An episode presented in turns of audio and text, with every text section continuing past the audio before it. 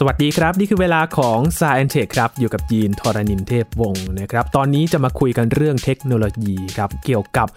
การที่ FBI ครับเขาใช้แอปพลิเคชันเนี่ยในการที่จะไปติดตามอาชญากร แล้วก็กวาดจับได้ทั่วโลกเลยนะครับ กว่า 800 รายด้วยกัน และอีกเรื่องหนึ่งครับที่มีแฮกเกอร์นะครับสามารถเข้าถึงข้อมูลของเกมของบริษัท EA ได้ครับ วันนี้จะมาดูกันว่าทำไมเขาถึงไปเข้าถึงข้อมูลได้ และจะรับมืออย่างไรกันนะครับ ติดตามทั้ง 2 เรื่องนี้คุยกับพี่หลามจิโกไอทีในสายแอนเทควันนี้ครับ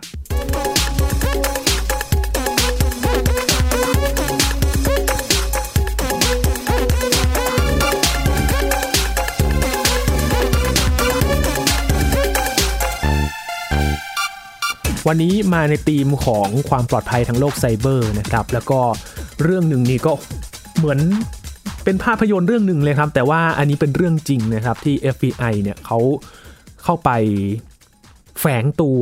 จะว่าอย่างนั้นก็ได้นะครับ ในการที่จะเกาะติดความเคลื่อนไหวของกลุ่มอาชญากร ทั่วโลกเลยครับ แล้วก็สามารถจับกลุ่มกวาดล้างได้อย่างมากมายเลยนะครับ และเขาก็ใช้เวลาเนี่ย หลายเดือนเลยครับในการที่ติดตามเหล่าอาชญากรพวกนี้นะครับ และอีกเรื่องหนึ่งครับที่จะมาติดตามกัน แล้วก็มารู้เท่าทันกันนะครับว่าการที่มีแฮกเกอร์เนี่ยสามารถเข้าถึงข้อมูลต่างๆ ได้เนี่ยเพราะอะไรกันเราจะรับมือกันอย่างไรบ้างนะครับ วันนี้อยู่กับพี่หลามที่รักบุญปรีชา หรือว่าพี่หลามจิโกไอทีนั่นเองนะครับสวัสดีครับพี่หลามครับสวัสดีครับคุณยีนสวัสดีครับคุณผู้ฟังครับ เรื่องในวันนี้ไม่ใช่หนังใช่ไหมครับพี่หลามแต่มันเป็นเรื่องจริงที่ โอ้โห ระดับโลกเลยนะครับ ใช่ คือมันเป็นเรื่องที่แบบว่าเอาไปสร้างเป็นหนังได้เลย เนื้อหามันหักมุมแล้วก็เข้มข้นดีมากเลยครับ ครับผม ไปแฝงตัวเป็นคนร้ายนะครับ แต่ว่าโอ้ใช้เวลานานพอสมควร แล้วก็มีเทคโนโลยีที่เกี่ยวข้องกับแอปพลิเคชันมาเกี่ยวข้องด้วยใช่ไหมครับ ใช่ครับ จากข่าวนะครับ ทางตำรวจ FBI แล้วก็หน่วยงานตำรวจทั่วโลกเนี่ยนะครับเขาก็ออกมาแถลงข่าวใหญ่เลยนะครับ พี่หลามที่เขาประกาศจับตัวกลุ่มอาชญากรที่ เป็นผู้ต้องสงสัยเนี่ยได้มากกว่า 800 คนด้วยกัน แล้วก็ยึดของกลางได้มากมายเลยนะครับ ทั้งยาเสพติดการฟอกเงินต่างๆนะครับ หรือแม้แต่แผนจะไปฆ่าคนก็มีนะครับ แล้วก็พื้นที่ต่างๆเนี่ยที่จับตัวกันนะครับ มีทั้งในออสเตรเลีย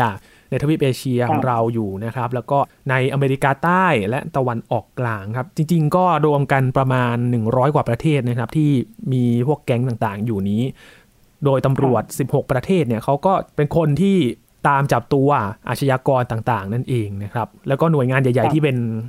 แม่งานเลยเนี่ยน่าจะเป็น FBI นะครับที่เขาถแถลงมาในครั้งนี้นะครับแต่น่าสนใจตรงที่เป็นแอปพลิเคชันเนี่ยแหละครับพี่หลามแอปที่ชื่อว่า Anom นะครับ A N O M นะครับในการที่จะติดตามเหล่าอาชญากรเนี่ยเขา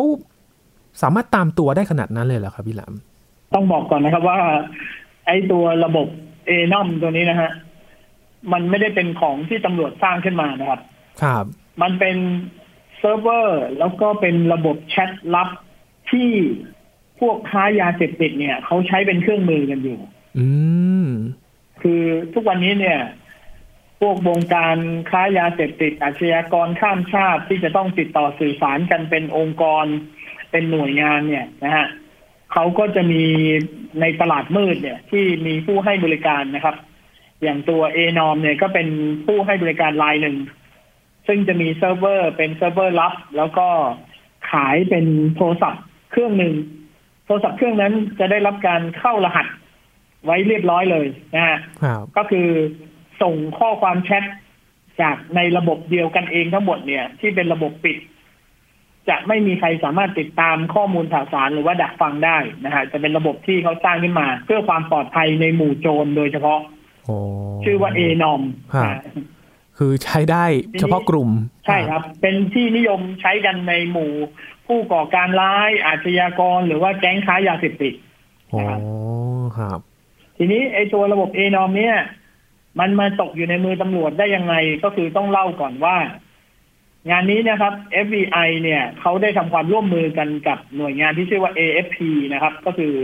ตำรวจ ของออสเตรเลียนั่นเองนะครับ Australian Federal Police นะฮะเขาได้ทำการร่วมมือกัน แล้วก็เนื่องจากแก๊งค้ายาเสพติดเนี่ย มันจะเชื่อมโยงกันในหลายประเทศในหลายพื้นที่ในโลกนี้สิบกว่าประเทศใช่ไหมครับครับเขาก็จะต้องมีการร่วมมือกันว่า เอ๊ะเราจะติดตามข่าวสารจากพวกระบบพวกนี้ได้ยังไงนะฮะทีนี้ในช่วงปีระบบเนี้ยโครงการเนี้ยเขามีมาตั้งนานแล้วความร่วมมือนี้นะฮะครับ มีการตั้งชื่อปฏิบัติการด้วยว่าปฏิบัติการไอรอนไซโอ้โหแหม่เหมือนแผนกอบกู้โลกชื่อยังไอรอนแมน ไม่รู้มีเกาะเหล็กตอนวิ่งไปจับโจรด้วยหรือเปล่าไอรอนไซนี่ก็คือหลาย ๆ ประเทศตำรวจหลาย ๆ ประเทศร่วมมือกัน ครับ เริ่มมาตั้งแต่ปี 2018 นะฮะ ซึ่งทางจุดเริ่มต้นเนี่ยมันเริ่มมาจากตอนที่ทางตำรวจออสเตรเลียเขาไป ทลายแก๊งค้ายาเสพติดแก๊งหนึ่ง เข้าไปจับกลุ่มได้แล้วค้นพบว่าที่ทำการของแก๊งค้ายาเสพติดนั้นน่ะ มันเป็นต้นทางหรือเป็นเซิร์ฟเวอร์หลักของระบบที่ชื่อว่า ANOM ครับ คือตำรวจนะสงสัยมานานแล้วครับคุณยิน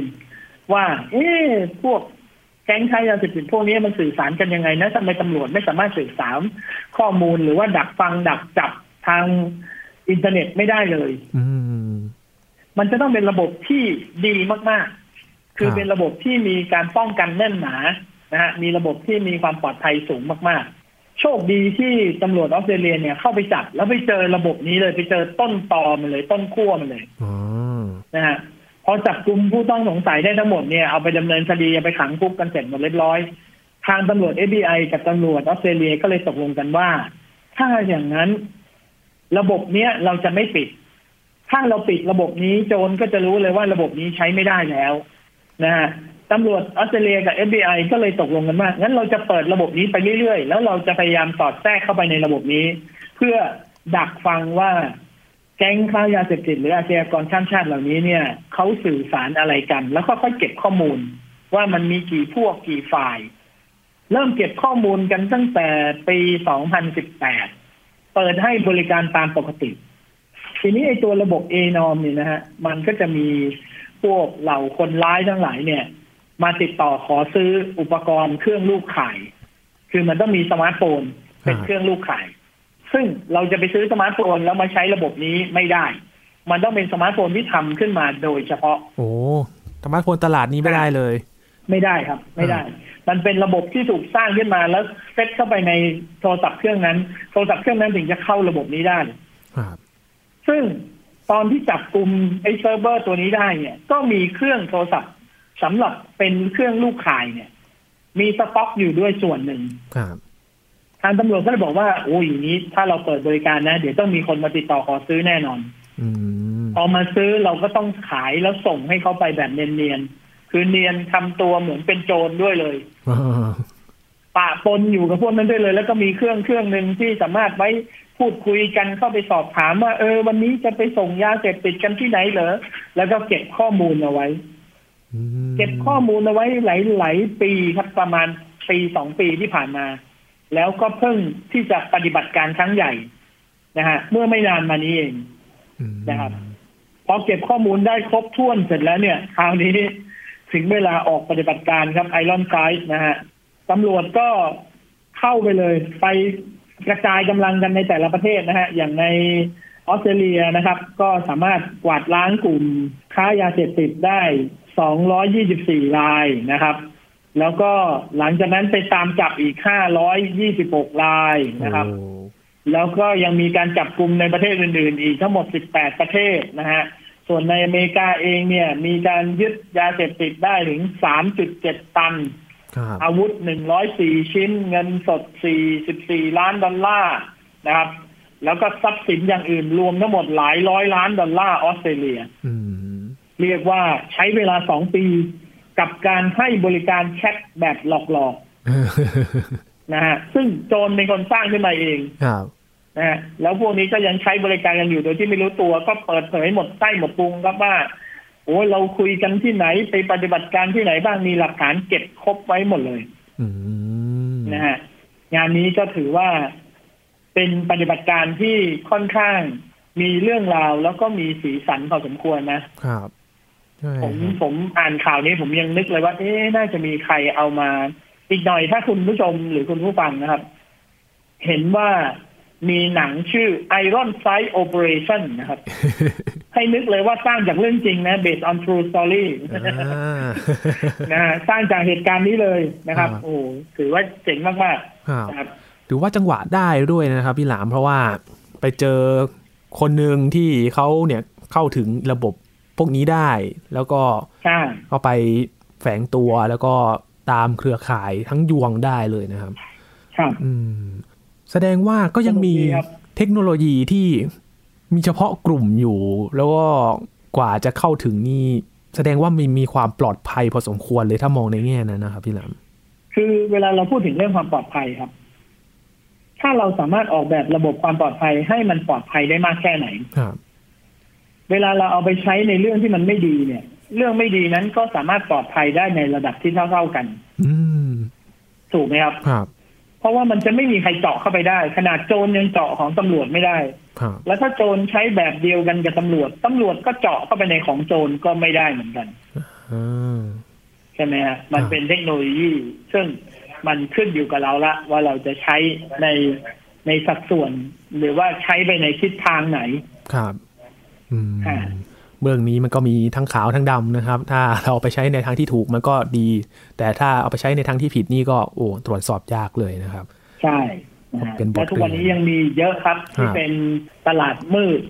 คือเอนอมเนี่ยน่าจะเป็นแค่ระบบเซิร์ฟเวอร์ระบบหนึ่งซึ่งผมเชื่อว่ามันไม่ได้มีแค่ระบบนี้ระบบเดียว ที่โจรทั้งหลายเขาใช้กัน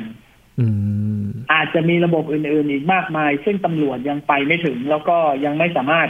แทรกแซงเข้าไปในระบบนั้นได้ครับครับก็ต้องติดตามกันต่อไป เพราะว่าสุดท้ายแล้วพวกนี้เขาก็จะต้องหนีขึ้นไปอีกขั้นหนึ่งอะอาจจะต้องมีระบบโค้ดลับ เหมือนเหมือนหนังจีนนะอ่าแบบว่าเจอหน้ากันปุ๊บสุริยันจันทรานี่ถ้าตอบโค้ดลับไม่ตรงกันถือว่าเป็นตำรวจปลอมตัวมาจับฆ่าเลยปิดปากไว้ก่อนนี่ก็นึกเหมือนกันนะครับว่าถ้า พอตำรวจ FBI เนี่ยเจอมาแบบนี้เนี่ย แสดงว่ามันก็ยังมีอีกกลุ่มหนึ่งที่เขาน่าจะต้องไหวตัวแหละใช่ไหมครับก็ต้องหาระบบต่อไปว่าเขาจะไปติดต่ออะไรกันยังไงนะครับ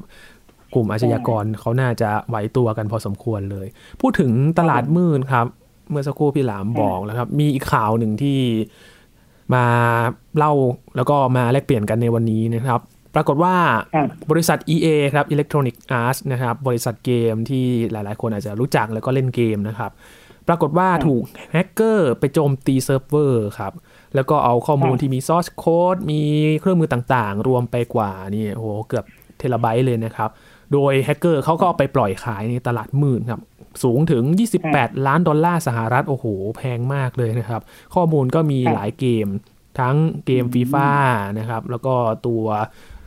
Frostbite Engine ที่ถูกเอาไปด้วยนะครับ ข่าวนี้เกิดอะไรขึ้นครับทำไมแฮกเกอร์ถึงเข้าไปเอาข้อมูลเหล่านี้ได้แล้วครับพี่หลาม ต้องบอกอย่างนี้ครับ คือเวลาแฮกเกอร์เขาจะไปขโมยข้อมูลจากที่ไหนก็ตามแต่เขาจะไม่ได้เจาะจงว่าว่าเขาจะไปที่ไหนแล้วก็จะไปเอาข้อมูลมาจากใครแต่วิธีการของแฮกเกอร์คือเขาจะปล่อยบอทบอทเนี่ย จะเป็นเหมือนสคริปต์หรือว่าเป็น AI ตัวหนึ่งที่วิ่งไปตามอินเทอร์เน็ต ครับ มันจะวิ่งไปตามเว็บไซต์ครับ อินเทอร์เน็ตเนี่ยจะมีที่อยู่ของเว็บไซต์ จะมี URL จะมี domain name ใช่ไหมครับ บอทพวกนี้จะวิ่งไปตามเว็บไซต์ต่างๆ ทั่วโลก แล้วพอมันวิ่งเข้าไปเนี่ย มันจะมีความสามารถในการสแกน สแกนทั้งเว็บไซต์ว่าเว็บไซต์นี้มีกี่หน้า แต่ละหน้าเนี่ยมี security ปกป้องเอาไว้แค่ไหน ครับ ใช่ไหมครับ ทีนี้คนทำเว็บเนี่ย หรือหน่วยงานอย่าง EA เนี่ย บางทีระบบของเขามันมันมีความซับซ้อนมาก เช่นหน้าเว็บอาจจะมีทั้งหมดสี่ห้าร้อยหน้า มีระดับชั้นความลึกประมาณเจ็ดถึงแปดชั้น การที่คนทำเว็บทั้งหมดเนี่ย อาจจะมีข้อผิดพลาดหรือเผลอใสไปเปิดหน้าในหน้าหนึ่งทิ้งไว้ โดยที่ไม่ต้อง มีระบบรักษาความปลอดภัยเพราะคนพวกนี้เวลาจะเข้าไปแก้ไขเว็บทีหนึ่งเนี่ยมันต้องปิดระบบรักษาความปลอดภัยก่อนใช่ไหมฮะถ้าวันหนึ่งเขาแก้ยี่สิบหน้า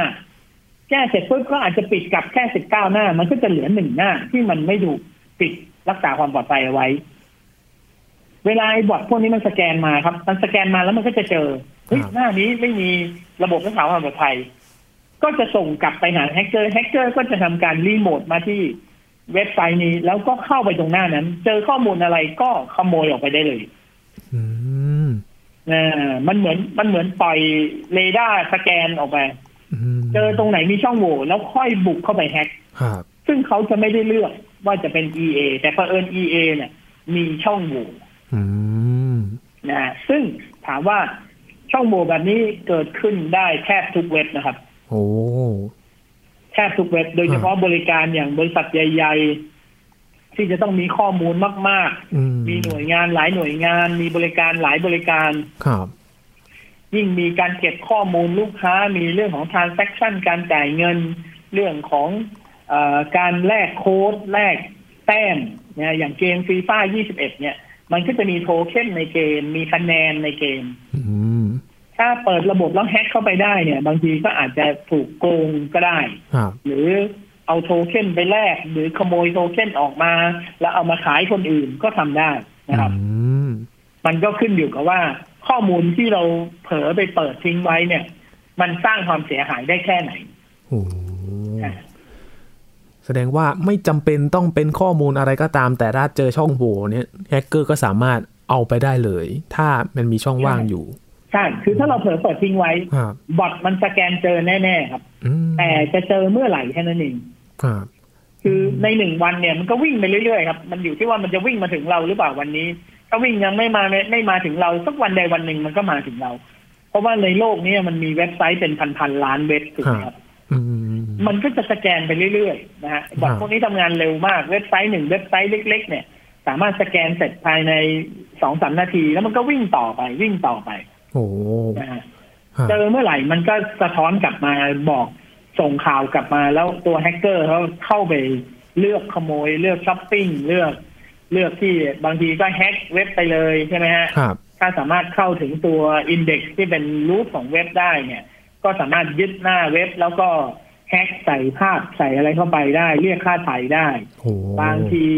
ไปปลดล็อกโดเมน เปลี่ยนชื่อโดเมน ขโมยโดเมนก็มีนะฮะ ทำได้หลายอย่างมากครับ ของมีค่าเยอะแยะอยู่ในนั้นมากมายอยู่ในเซิร์ฟเวอร์นะครับ ครับ อย่างก่อนหน้านี้ที่มีแ a นซอมแวร์อย่างวันนาคลายอะไรอย่างนี้นะครับ เกิดจากช่องโหว่ครับเหล่านี้หรือเปล่าครับพี่หลามเป็นไปได้ครับ คือบางทีเนี่ย เข้าไปแล้วไปเจอหน้าเว็บเปล่าๆมีแต่ text มีแต่ information เพื่อการสื่อสารครับเขาก็อาจจะฝังสคริปต์ใส่มาแวร์ใส่ ransomware ทิ้งไว้ ใครเผลอไปคลิกตรงนั้นก็กลายเป็นดาวน์โหลดไฟล์ แล้วก็ค่อยไปขโมยต่อ คือมันสามารถใส่เครื่องมือเข้าไปก็ได้ครับ อืมใช่ คือมันขึ้นอยู่กับแฮกเกอร์ด้วยนะ ว่าแฮกเกอร์นี้เป็นแฮกเกอร์ระดับไหนครับถ้าเป็นแฮกเกอร์แบบระดับเด็กๆ ก็อาจจะไปแฝงสคริปต์โฆษณา ส่ง link back กลับคืนมานับ statเอามาเพิ่ม stat ให้ตัวเอง เอามาใส่โฆษณาในเว็บตัวเองครับแล้วก็ให้ยิงไปที่ traffic ทางโน้น แล้วก็มาเก็บเงินเล็กๆน้อยๆสร้างรายได้เล็กๆน้อยๆก็ทำได้โอ้ฮะ ทำได้หมดเลยครับ แล้วแต่ว่าจะเจอคนระดับไหน ถ้าเจอแบบระดับขโมยข้อมูลแล้วสามารถเอาข้อมูลไปขายในตลาดมืดได้ อันนี้ก็เป็นระดับมืออาชีพครับแล้วแน่นอนว่าคงไม่มีการไปตั้งใจปล่อยให้ช่องว่าง เหล่านี้มันเปิดขึ้นมาเนี่ยนะครับ แต่ทำไมมันถึงสามารถเปิดช่องว่างกันได้ล่ะครับ ในการที่ทำเว็บหรือว่าทำกลางข้อมูลอะไรต่าง ๆ เหล่านี้ครับพี่หลามมันเกิดจากคนทำครับเจ้าหน้าที่ อืมอย่างที่ผมบอกว่าเว็บไซต์มันมีมันมีเซกชันย่อยๆ มันมีความซับซ้อนมันมันมีจำนวนหน้าเยอะมากครับ แล้วบางทีคนพวกนี้เนี่ยเขาทำงานกันเป็นทีมสามถึงสี่คนลุมเข้าไปแก้ไขปัญหาเดียวกัน คนนี้ตะโกนถามไม่ปิดแล้วยังปิดแล้วปิดแล้วปิดแล้วอืมคนนี้ปิดไม่ครบคนนั้นปิดไม่ครบ มันจะมีช่องโหว่แบบนี้ตลอด มันจะมีข้อผิดพลาดตลอดตราบใดที่เราให้มนุษย์ทำงาน อืม มนุษย์เนี่ยจะมีข้อผิดพลาดได้เกิดขึ้นได้เสมอครับใช่ไหมฮะเพราะมนุษย์ไม่ใช่หุ่นยนต์ถ้าหุ่นยนต์เนี่ย มันมีสองร้อยห้าสิบหกรูมันก็ปิดสองร้อยห้าสิบหกรูครับถ้าไม่ครบมันก็จะวนหาจนกว่าจะเจออืมแต่มนุษย์ก็คือนึกอะไรได้ก็ทำครับนึกไม่ได้ก็ลืมอืมครับ ง่ายๆเลยบางทีมันเยอะจริง ๆ นะครับ บางคนดูแลเว็บอาจจะเยอะใช่ก็เข้าใจเลยนะครับ ว่าแบบเขาก็มีงานหรือว่าหนาเว็บไซต์มีข้อมูลต่างๆมากมาย มันก็ทำให้ช่องว่างเหล่านี้มันเปิดขึ้นไปได้ใช่ครับแต่ทาง EA เขาก็บอกว่าสามารถปิดช่องโหว่ปรับปรุงความปลอดภัยไปทันทีนะครับ ที่หลามเขาก็บอกอัว่านดับแรกอันดับแรกต้องบอกก่อนว่า ข้อมูลลูกค้า ข้อมูลส่วนบุคคลผู้ใช้งานข้อมูลยูเซออืร์มทั้งหลายแหละไม่โดนขโมยอันเนี่ยครับอันนี้เป็นเรื่องแรกที่เขาต้องทำเลยครับอืมถ้าถ้าบอกว่า โอ้ยทุกอย่างของลูกค้าไปหมดเลยเรียบร้อยเสียชื่อเลยครับอืมครับต้องปกป้องลูกค้าก่อนแล้วส่วนตัวเองเสียหายแค่ไหนก็ก็ไป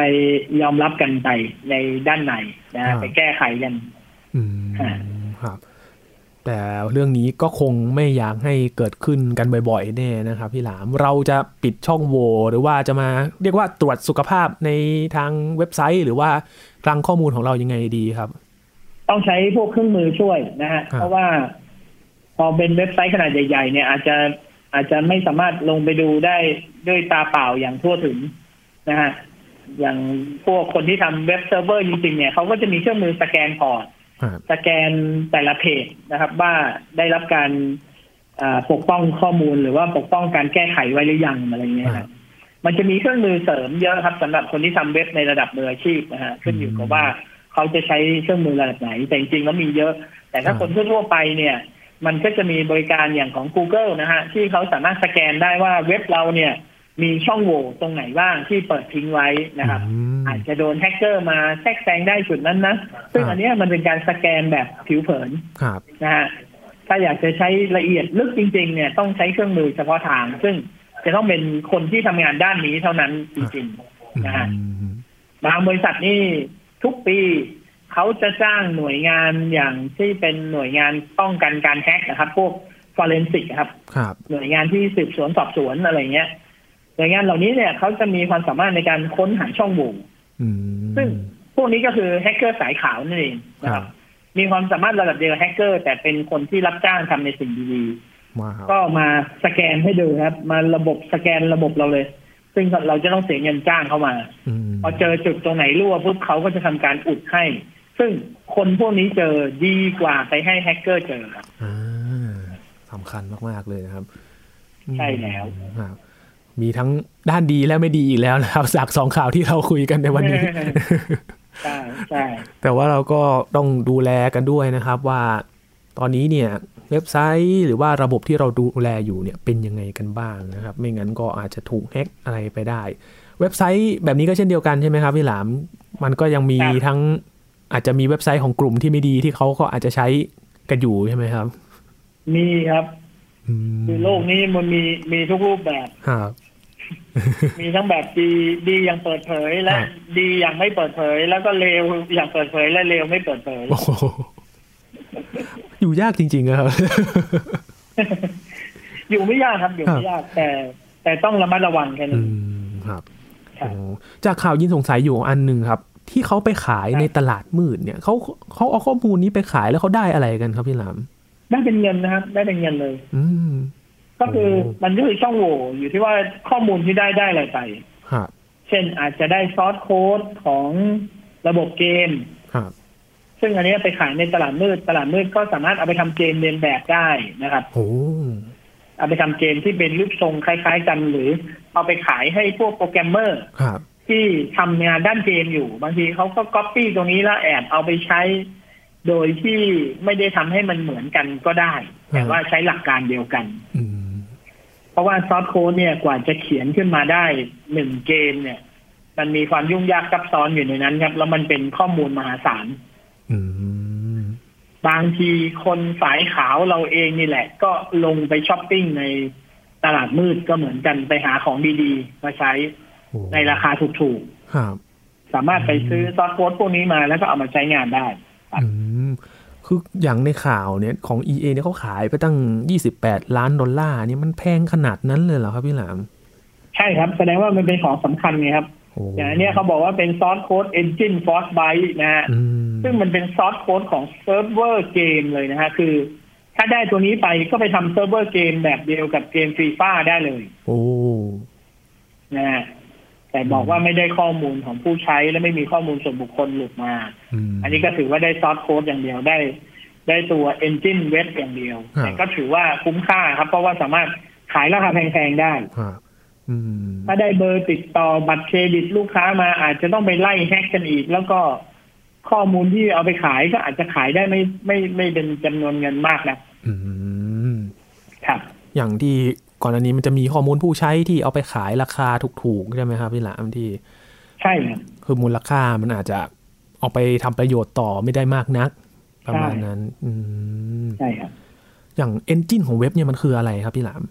อ่ามันไม่ใช่ engine ของเว็บมันคือ engine ของเกมครับอ๋อครับ engine ของเกม ก็คือเกมทุกวันนี้เป็นเกมออนไลน์อย่างฟีฟ่า21ใช่ไหมฮะ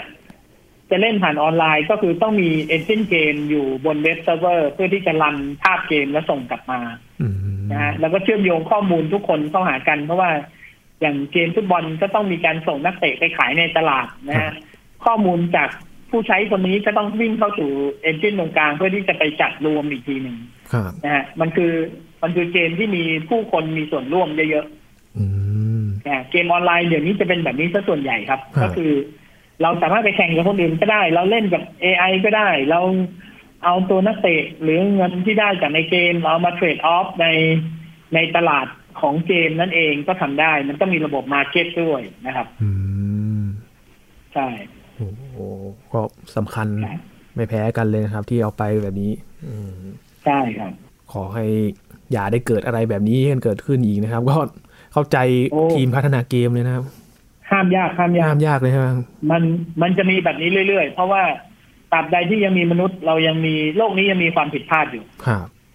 โลกนี้จะไม่มีความผิดพลาดก็ต่อเมื่อไม่มีมนุษย์เหลืออยู่แล้วครับโอ้เสียวสันหลังมากเลยครับพี่ละ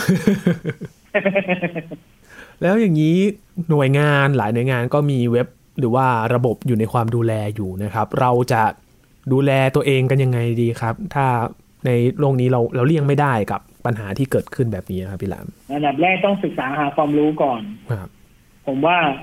หลายเว็บไซต์ของหลายหน่วยงานเนี่ย ทุกวันนี้อาจจะไม่มีระบบรักษาความปลอดภัย หรือไม่มีการระบบปิดกั้นข้อมูลนะบางทีก็เผลอเปิด port ทิ้งไว้แฮกเกอร์ไม่ต้องเจาะได้ซ้ำไปแค่รู้หมายเลข port ก็สามารถทะลุเข้ามาในเซิร์ฟเวอร์เราได้เลยนะอันนี้จะเกิดขึ้นจากความรู้ไม่เพียงพอ ความไม่เข้าใจในในเรื่องของความปลอดภัยอะไรเงี้ย ต้องต้องศึกษาเรื่องนี้ก่อนเลยครับ อันดับแรกเราต้องมีความรู้ก่อนแล้วเดี๋ยวเราถึงจะป้องกันตัวเองได้ครับต้องตรวจสอบตัวเอง ตรวจสอบเว็บที่ดูแลอยู่ตอนนี้นะครับ ว่ามีช่องโหว่อะไรป้องกัน การรั่วไหลของข้อมูลการเข้ามาเฮกอะไรต่างๆ แบบนี้นะครับ ก็ปลอดภัยไว้ก่อน ก็อย่าได้เกิดอะไรที่มันเกิดความเสียหายไปเลยนะครับ วันนี้ขอบคุณพี่หลามากๆเลยนะครับ ได้ครับจนมารู้เท่าทันความปลอดภัยทางโลกไซเบอร์นะครับ ว่าตอนนี้เนี่ยมีภัยอะไรบ้าง แล้วก็ข่าวที่น่าสนใจในช่วงนี้นะครับ ก็น่าสนใจและก็สนุกทีเดียวเลยครับ นี่คือ Science Tech ครับ คุณผู้ฟังติดตามรายการกันได้ที่ www.thaipbspodcast.com ครับอัปเดตเรื่องวิทยาศาสตร์ เทคโนโลยี และนวัตกรรมกับเราได้ทุกที่ทุกเวลารวมถึงพอดแคสต์ช่องทางต่างๆ ที่คุณกำลังรับฟังอยู่ด้วยนะครับ ช่วงนี้ยีนทรณินเทพวงศ์พร้อมกับพี่หลามจิโกไอทีลาไปก่อนนะครับ สวัสดีครับ